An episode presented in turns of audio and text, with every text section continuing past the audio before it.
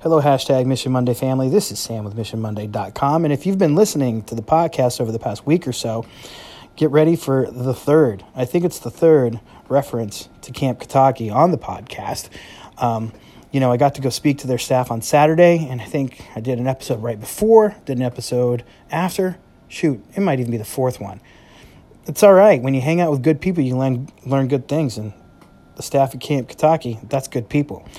Anyway, um, as I was reflecting on it, I realized I said something and I was learning in the process. I, am I'm, I'm going to back up a little bit. I'm going to back up a lot, actually. Uh, it's around 20 years now that I have been so fortunate that people are kind enough to let Mark and I have a microphone and a stage and talk about how we build relationships with the people we serve and work with.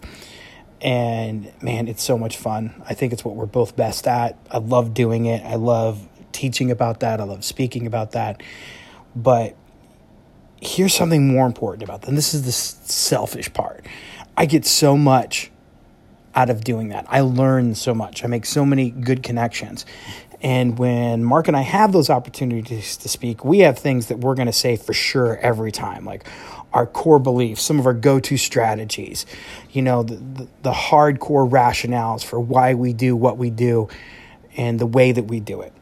But also, um, so much of it is just Mark and I riffing off each other in the moment and working with the crowd and learning things right there.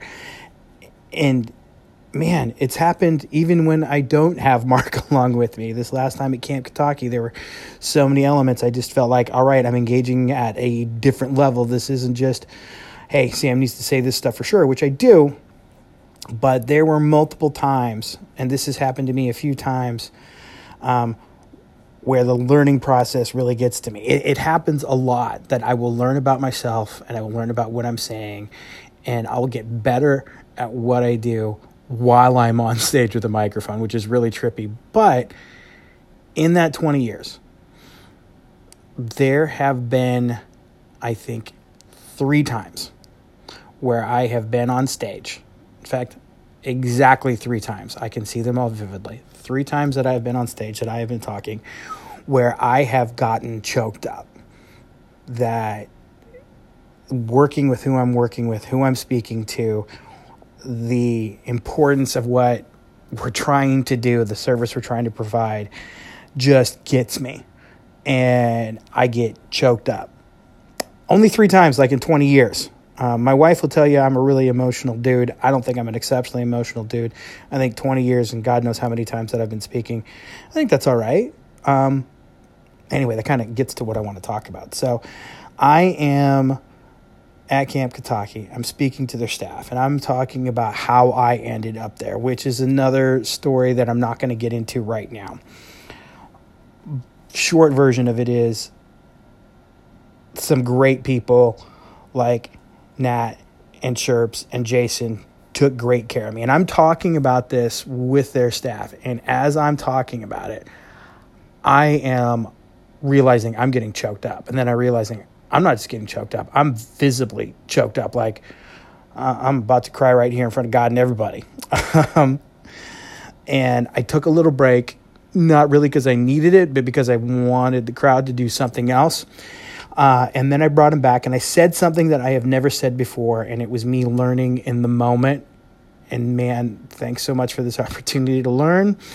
Um, when I brought back the crowd after the little activity, I said, Hey, I think you guys just saw I, I get choked up out, I got choked up out there that and I, I told them and this is the learning moment for me right here. I said, so often when people do that, they apologize. Don't ever apologize for that. Because when that emotion takes hold of you, it means two things. It means you love and you are loved. And that is nothing you should ever apologize for. I had never strung those words together in my life. I had never thought that in my life. Um, as I was standing up there and I was getting choked up, there's like all those social norms. Like, should I be doing this right now? It's like I'm pretty vulnerable right here in front of everybody, and I don't know why, but it just hit me. It's like this is nothing to apologize for. This is an indication that I'm in a great place and that I care and that these people care. Don't apologize for that. Acknowledge it, value it, let these people know that they should value it when it happens for them as well. So, um, again, these these summer podcasts get a little bit longer, and I'm I'm sorry about that. And it's often more soapboxy and ranty on Sam's part, but short lesson from what I have said through all of this is family. If emotion takes hold of you and you are with somebody, if you're in front of a crowd, if it's one on one, and you get vulnerable and you get emotional, don't apologize for it. Value it.